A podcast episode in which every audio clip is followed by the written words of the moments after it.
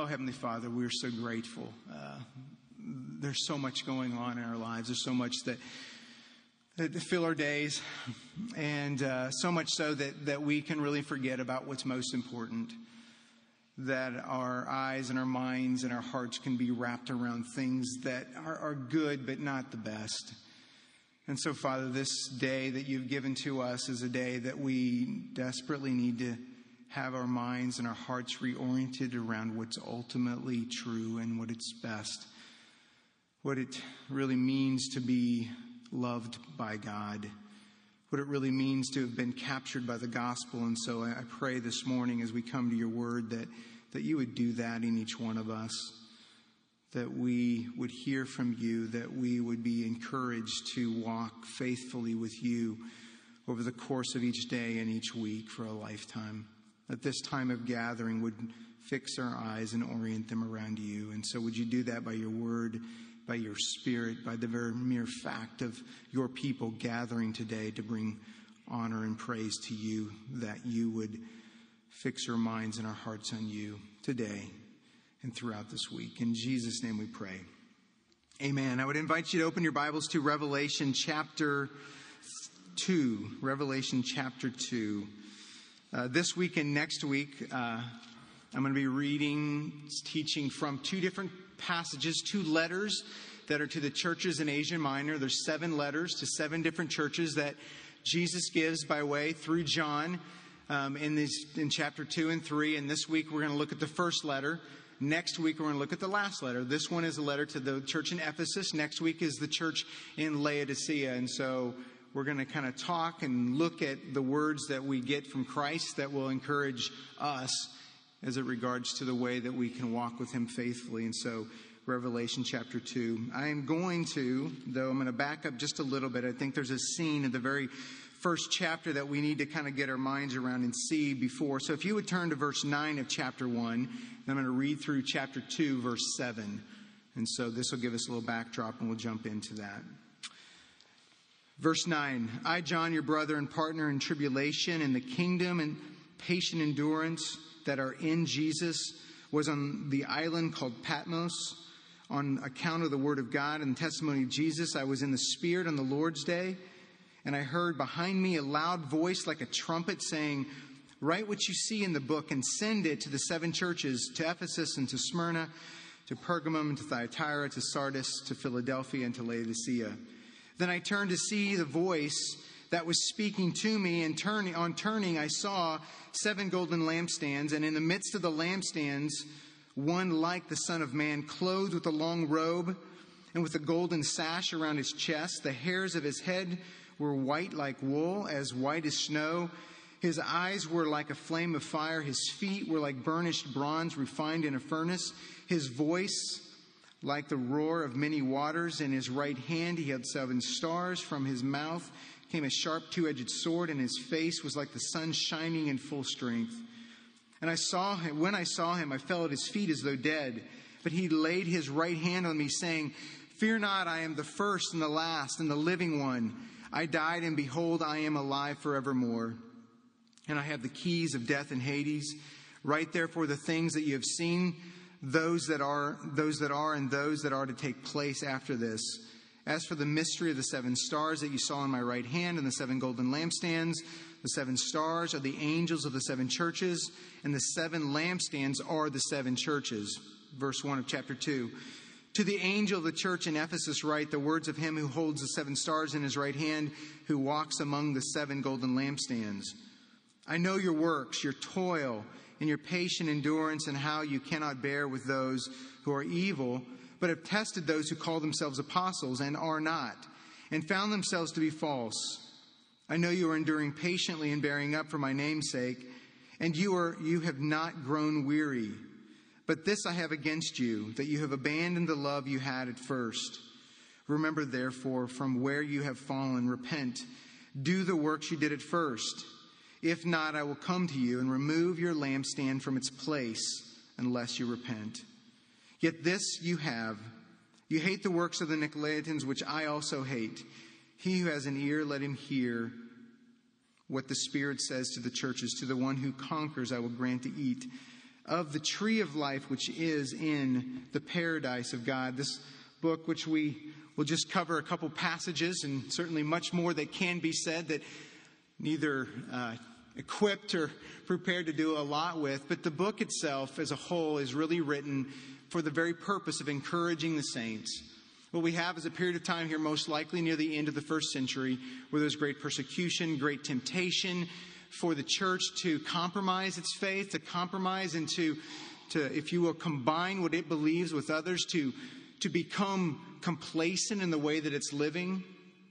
And so, what Jesus does in this vision, in this picture, for them and for us is to encourage them, to strengthen them in the faith, to enable them to maintain their witness in the midst of difficulties and challenges and stresses that will war against them in their faith. So that's what this is. This is not a puzzle to be solved, as Vern Poythress says. It's rather a picture to look at and to be encouraged by. And there's as we look at this passage, and then next week as we look at the letter of Laodicea, we want to hear the words of Christ to his church to encourage us, to strengthen us to be faithful in our witness to Him. Now, there's two visions that bracket this section, chapter 2 and chapter 3 of the seven letters. The first vision is the one that we just read of Christ, the Son of Man, who's speaking to John, and we have this imagery of the white hair and the golden sash and the eyes of fire and the feet of burnished bronze and the, the, the two edged sword coming out of his mouth and the strength of the sun, this glory coming off of him. And so we have this powerful picture of Christ who is the Son of Man, who's present with the churches. And, and all those images tell us something about him.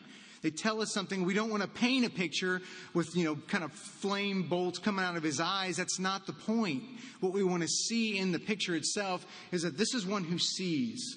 This is one who sees clearly. This is one when he speaks, he divides, and the truth is clear.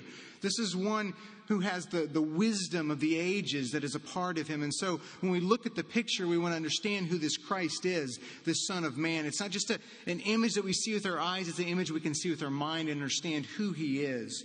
But then the other end of this, the bracketed, is the vision that John has in chapter 4 and chapter 5, which is really a central feature in the entire book.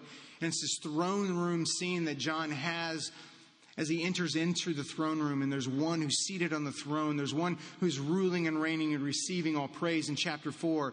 And the praise he receives is a result of his creation, his power that's at work in and through creation. And in chapter 5, another character comes on the scene. It's this lamb that comes who is, looks as if he has been slain.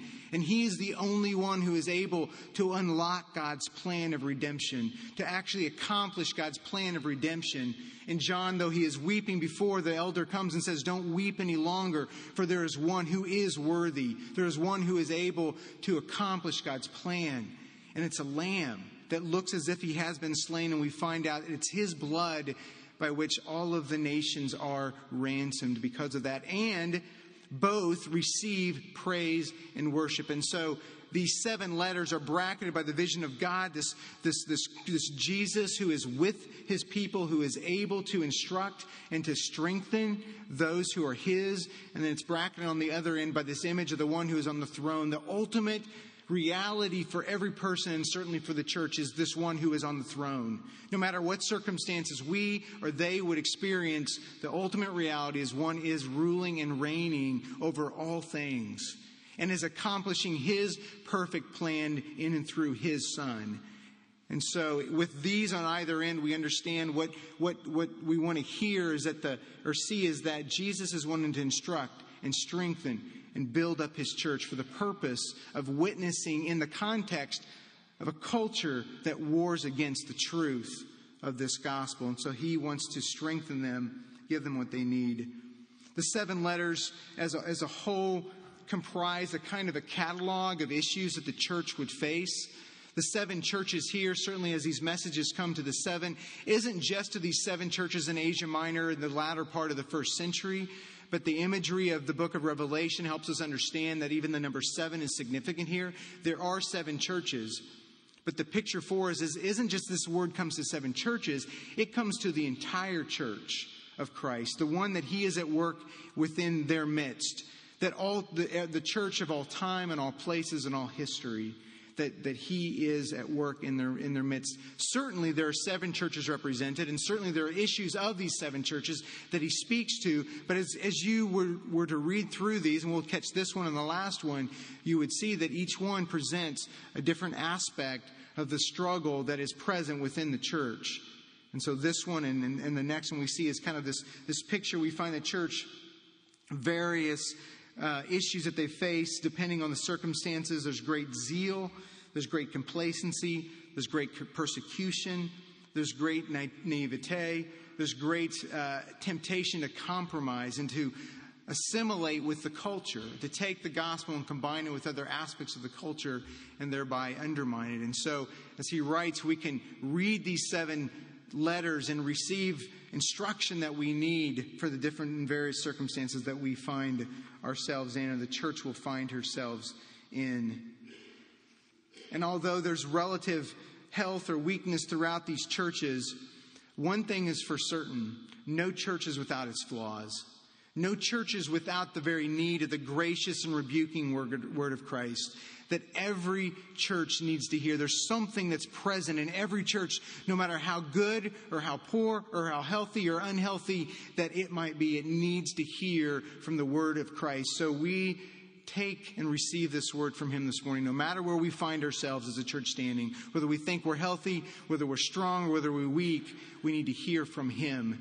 Every church has within it sometimes the seeds that will be the things that destroy it. And so the primary issue of these letters is that Christ wants to strengthen his church and strengthen us this morning as we read it. And there's three things that I want to look at as we look particularly this letter to Ephesus this morning. There's encouragement for us because one of the questions that we need to ask is how is it that we can hope to stand as his faithful witnesses for a lifetime to the very end? How is it that we can hope, have any hope at all, to be his faithful witnesses to the very end? And that this letter, and indeed all the letters, has that as an end to help that particular church to stand. And we're going to look at the encouragement that we have from Christ's presence. We're going to look at the challenge that this church has, which is certainly something we can learn for, learn from. The challenge is that to hear his rebuke in the ways that our zeal for correctness can become idolatrous and can prevent the very love of Christ coming through us. And then finally, we want to look at the hope that we have that we can conquer at all and hope to stand. Real quick, the, black, the backdrop of Ephesus, Bill kind of touched on a lot of this number of, I don't know how long ago it was when we did, he did First Timothy, but uh, Timothy was, of course, a pastor in the city of Ephesus. This is a very significant city, certainly as it relates to Asia Minor. And Paul it was that established the church there, that started it, and spent probably close to three years teaching and instructing. So much so that it really was kind of an outpost for him and all the trade routes that came through. Of course, it was a port as well at that time. And so there, there was a, it was a very central city, and so the gospel would come through it into the, the region around it. And so there it was, a, it was used as a basis for Paul to teach and to train and instruct. And so the region heard the gospel as a result and he worked hard at instructing and building up the church. And of course, one of the main issues of the day, one of the main cultural landmarks was the temple to Artemis, to Diana, um, a cult there, a goddess, and she was she was worshipped, and much of the economic and social and religious life was formed around that temple that was there. And so, as as the, the gospel grew, it would impinge upon that, and they would have to interface, and interact with that particular cult that was, that was present. And so the challenge in the teaching is, is certainly in light of that, as well as other cults that was present in that particular city. And we find that, that certainly, even if you read back in Acts 19, that there was, they were successful, that the gospel went forward so much so that it was successful such that the, the economic structure of the city itself was, which was built much of it on the sale of these little silver idols to the goddess Artemis that, uh, that their economic their economy began to fall. And these the, those who the tradesmen who would build these idols were angry because of that. So there was real impact and as a result we can see that the commendation that jesus gives to them that they had been successful they had been strong in the very words that that Paul had given to the elders to watch and to be careful about the church and to take care to shepherd the church of God. They had been faithful. They had been, they had not allowed the culture and these other things to, to build in and to impinge on the church at this particular time that they had, they had truly seen, had been strong in this way. And so they had been faithful in, in maintaining their, their strong doctrine. And that, that was certainly important for them. As we look at the letter and we think about the context, all the letters have a kind of form, and, and, and quickly it opens with a characteristic of Christ. And the characteristic of Christ is specifically for that church. There's a particular need. And so, this character of Christ, in this case, it's the seven stars in his right hand and him walking among the seven golden lampstands. And then there's a commendation in most cases. Not all the churches get commended, but in most of them, they get a commendation. There's something you're doing well. In this case, it's one of the strongest commendations of all the seven. It goes on for several verses of the good things that they're doing.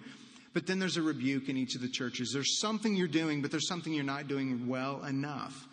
And so Christ wants to correct them. And in this case, the rebuke is that you've abandoned the love you had at first. And he calls them, as in each case, to repent and respond to this rebuke. And then finally, there's a reward. There's a call to hear and a call to be one who conquers, and then a reward as a result of being one who is a faithful witness. And in, in this case, we see the, the same form that's there for this, this church in Ephesus for that. And so as we walk through this, I want to ask the question how is it we can be faithful in our witness to Christ?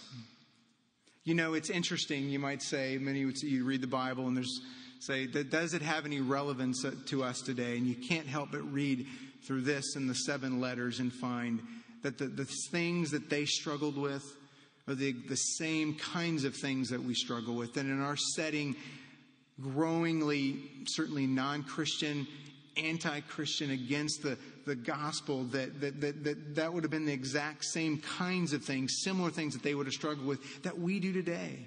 And it seems that there is a slide, and we look at the future and wonder, what will it be like? What will the gospel and how will we maintain our witness? And how will the next generation maintain its witness in light of this drift that seems to be so clear in the result of our culture? How has that happened? Well, the same issues they struggle with, we can read and learn from and be challenged and encouraged by. And there's three things I mentioned before. First of all, I want to look at the encouragement we can have from the presence of Christ himself and his knowledge of our situation. There's a powerful image here at the very beginning of this. It's this image of the one who walks among the seven golden lampstands. And we're told what the lampstands on are at the end of chapter one. The lampstands are the church. The seven represent certainly there are seven churches that are present there, but more than just the seven churches, it represents a church of all time. And so when we see this image of the Son of Man God the Son Himself, who is walking among lampstands. He's not just walking lampstands, He's walking with His church, and He's with them throughout all time and all places, all situations. The seven again helps us understand the universal aspect in which His presence is applied. That we know that no matter where the church is, He is with them, and He's there on purpose. He's there for the exact explicit purpose to strengthen the light that is the church. Think about the lampstand and the light that it gives off. He's there to strengthen and to maintain that light which He has lit. To strengthen and maintain the gospel in whatever setting the church finds itself. And so that's His presence is there for that purpose alone. We have this one who is walking among the lampstands in the midst of his church who is in a culture that is opposing it. Now, when we think about people being in a, in a culture that's opposing it in the presence of one who's walking among them, there's an image in the Old Testament that this echoes. There's an image that we probably learned as a child if you grew up in church of Daniel and his three buddies of Shadrach, Meshach, and Abednego when they refused to bow down to the idol set up by Nebuchadnezzar. It's an account, it's a story where they were where they refused to bow down. The king calls them before him, he charges them. They're very clear on their non compromise. They will not bow down. And the language and the interaction is, is fascinating. They say, Our God is able to, to uh, deliver us, but even if He doesn't, we won't. We won't even fake this one. We're, we're not even going to make it look like we're doing this. We will not compromise what we believe to be true. We will not bow down and worship. And, and the image there, and of course, if you read in Daniel chapter 3, you find that, that Nebuchadnezzar doesn't like that at all. He's not used to being um, treated like that, that others would not follow him. And so he gets furious. He, he says that he takes the furnace and he lights it seven times as hot, which just means it's as hot as it could possibly be, and he throws them in so hot that others actually die in the process of throwing them in. And there's a the scene there after that as they're walking around. I don't quite know what this furnace would look like, but the king in, in, chapter 3, verse 24, the king Nebuchadnezzar was astonished and rose up in haste, and he declared to his counselors, Did we not cast three men bound into the fire? They answered and said, O king, true. Yeah, that's what we did. He answered and said, But I see four unbound walking in the midst of the fire, and they are not hurt. And the appearance of the fourth is like the son of the gods. The fourth one is like the son of the gods. The other three, I remember those, but the fourth one doesn't belong here. One of these is not like the other. And he doesn't belong in this particular situation, but why is he there? This picture of Christ walking with his people who are standing to represent him and to protect worship of the only true God. We see Christ, this prefigure of Christ present with them to strengthen and to enable them to stand against and in the midst of a culture that's fighting against them. And so we have this one who is the Son of Man present with his people and a great picture and a reminder for us that indeed he walks with us. His presence is with us as well. But also, there's more. He's with us, but he also knows us. The, the common refrain, the common verbal in verse 2, which is in all the letters, is I know.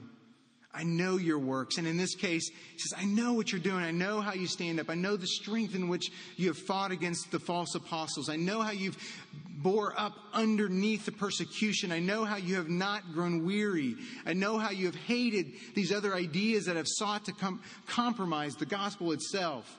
I know these things about you. In other cases, throughout the other letters, he says, he says, I know your persecution.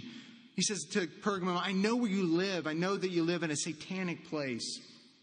And so he says, I know your circumstances. I know what you've done. I know what you haven't done.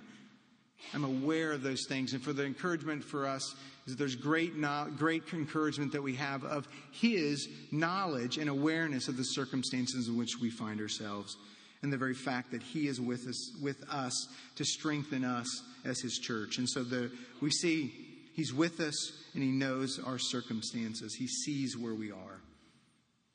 We're reminded of that and we go, okay, yeah, He's with us. He's not ignorant of it.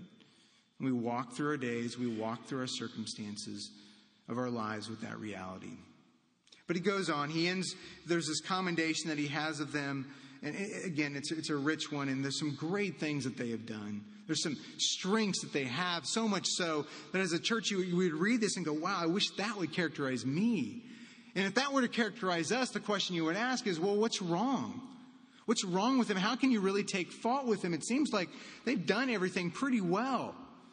What's really wrong with them? And that's where we see this challenge, this rebuke that's there. And why is it that there's any need of rebuke at all? Why can't he just say, you know what you've done is great, you know, just keep doing what you're doing? Well, it's because what they aren't doing, what they have compromised in a way, is one, hidden to them, and it's dangerous to their own light. It's dangerous to the gospel itself. So much so that the warning for them is that this, the lampstand will be taken away from them. And, and, and the, the rebuke is this But I have this against you in verse 4 that you have abandoned the love that you had at first, that you have moved away from your love for me and for others, and you've moved towards something else. And the question we ask is, what is it that they have compromised? What, what have they moved towards? And in so doing, moved away from their love for Him and, and certainly their love for others. Something has taken place that has literally cut the very heart out of their witness, that has taken their love for God, their love for His gospel, and it has somehow dried it up so much so that they the gospel is at risk here. And so, what's happening here? As we look at their strength and we compare to the weakness, we can see that, that something's happened in relationship to their commitment to sound doctrine, to the right teaching, to not compromising, to protecting the gospel, all very good things. that helps us understand probably what's happened on the other end. And one commentator writes this he says, Every virtue carries the seeds of its own destruction. Every virtue, every strength carries with it the seeds of its own undoing. And I think as we look at the strength of their protection of the gospel, we can see in that the seeds of love being lost. That what's taken place there is that they have become so committed to protecting and defending that they have lost the focus really of this gospel going out. That they really have shut the doors and kind of huddled up and said, we need to protect this because the culture is so strong against it. There's so much out there that, that our goal now becomes to protect. And the strength of this doctrinal connect, uh, correctness has become their sole focus. It's become their love. It's become the thing that they love more than anything else. And it has influenced and affected the way that they live with each other and the way they live with the world outside who desperately needs to hear it. In protecting the content of the gospel, it seems that they have lost the heart of it. In protecting the content of it, it seems they have lost the very heart of its focus and what it is focused on and intended, intended to do. And a whole climate of suspicion has been generated within them that seeks to threaten the gospel, the light itself as coming from them. Now, it's interesting, if you go back to the book of Ephesians, the letter that Paul wrote about 30 years before, you'll see there's, there's some seeds in that letter that perhaps that we find coming to fruition here that are, have grown up. In chapter 4, verse 15, Paul writes to them, he says, Speaking the truth in love, we will, by all means, grow up into the head who is Christ. Speaking the truth in love. And what, Christ, what, what Paul does there, he says that truth, that love must accompany truth. That if you speak and use truth without love, what you have is nothing more than a weapon. That truth without love will do nothing but injure and destroy and hurt and maim. It will not encourage, it will not build up the church. And so he encourages them, apparently, what they had struggled with is speaking the truth, but not in love.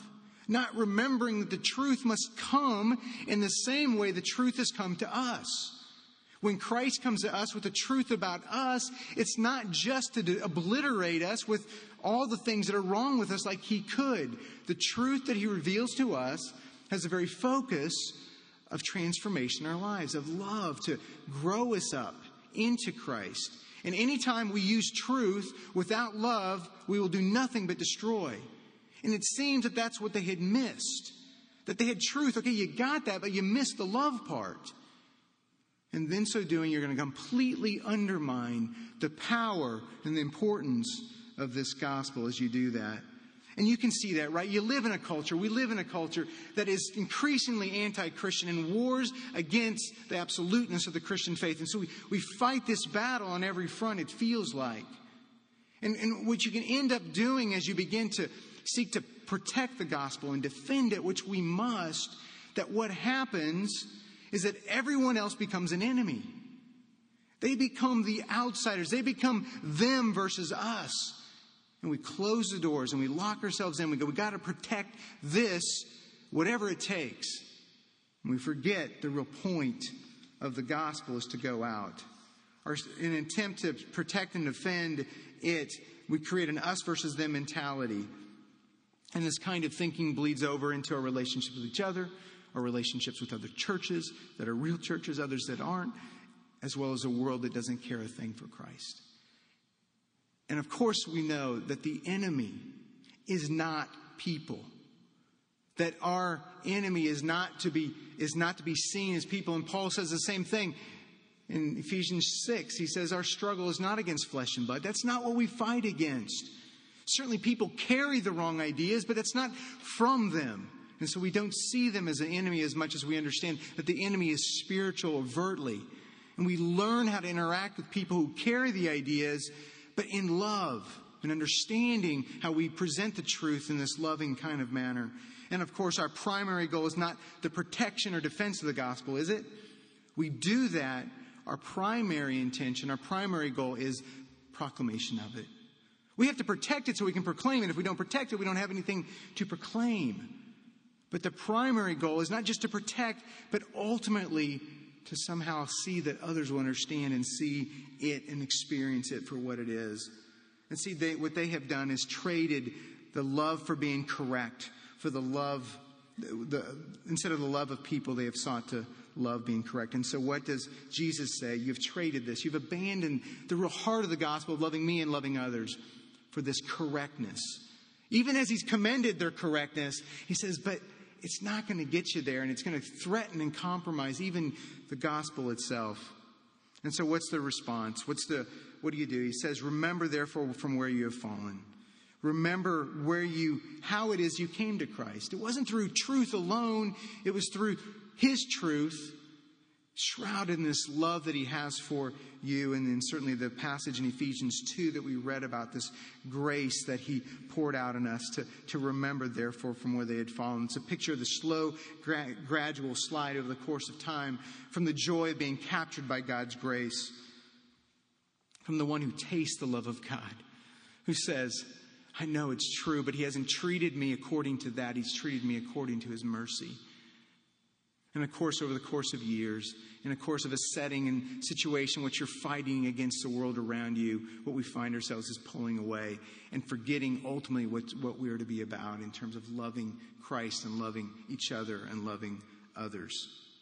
Certainly can see that happening in each of our lives.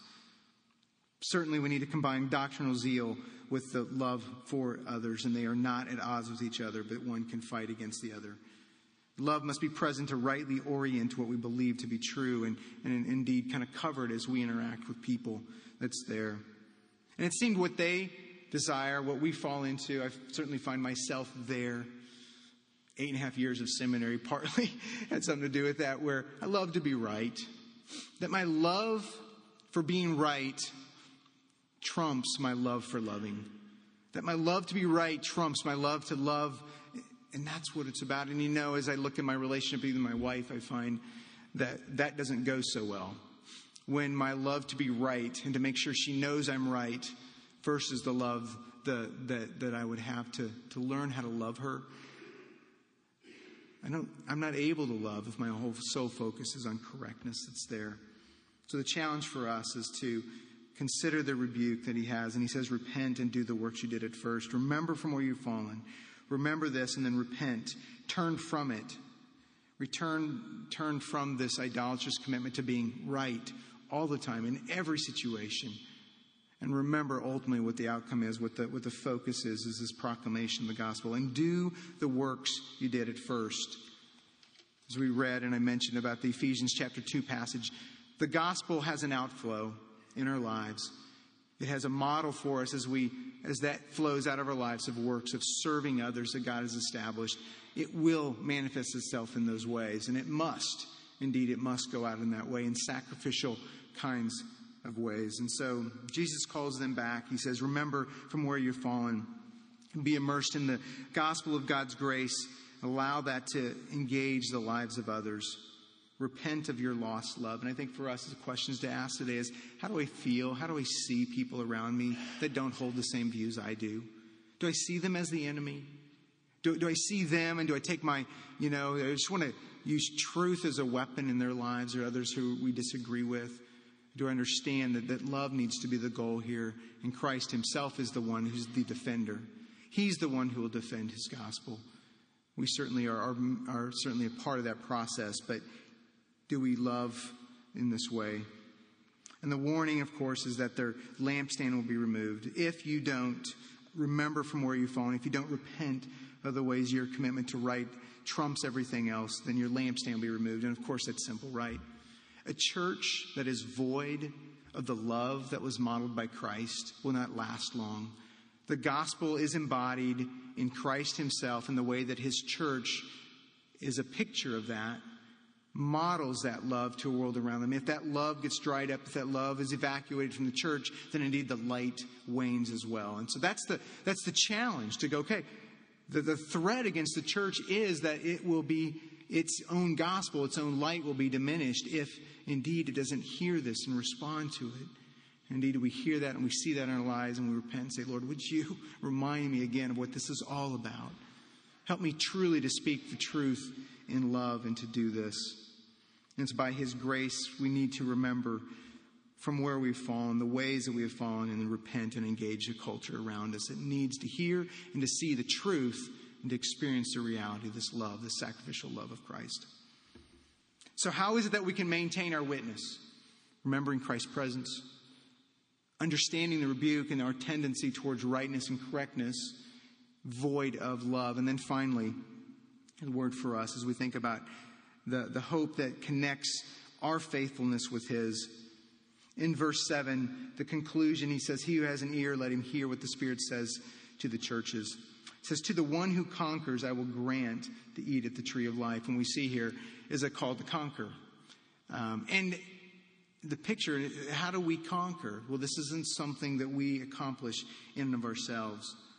How is it that we can? And indeed, the, the picture of conquering is a picture of being faithful, being faithful to the very end as His witnesses that's there. And the way that we conquer is not through things that we do, it's something and based purely upon something that Christ has done. In chapter 5, we see that the Lamb who is slain, who is standing as though he was slain, is the conqueror. 5 5, the, the John writes, And the one of the elders said to me, Weep no more. Behold, the lion of the tribe of Judah is, and the root of David has conquered. And then we go on to see that this lamb stands as though he was slain. And so we have a picture here of the conquering, victorious, slain lamb of God. That he was the one that was faithful. He was the one that victorious, was victorious and stands in our place. That he had, he maintained, he, if you will, gained this conquering through the sacrifice of his own life. The sacrificial love that he, by laying down his life. You see, Christ conquering death does at least a couple things. First, it's a means by which we can conquer, the means by which we can be faithful in our witness. And then secondly, it provides a model for us. We ask the question how is it we can maintain our witness in a culture that is opposing to Him? Well, one of the key pictures for us is that it's the model that Christ has demonstrated for us and the laying down, the sacrificial love that we would demonstrate to a world. They need to hear the truth of the gospel, but they also need to see it embodied in the same way that Christ embodied it it tells us that our witness must be in the same manner that Christ's was. That we would live out this grace and mercy in the same manner, that we would be willing to lay our lives down, to sacrifice the things we have, that our goal isn't being right, but our goal is to demonstrate this love in some way to those who are around us, to each other, certainly sacrificially giving, as well as to those around us. And we can imitate the truth as well as the love of the gospel. There's an image, a picture that I have as I was thinking about this.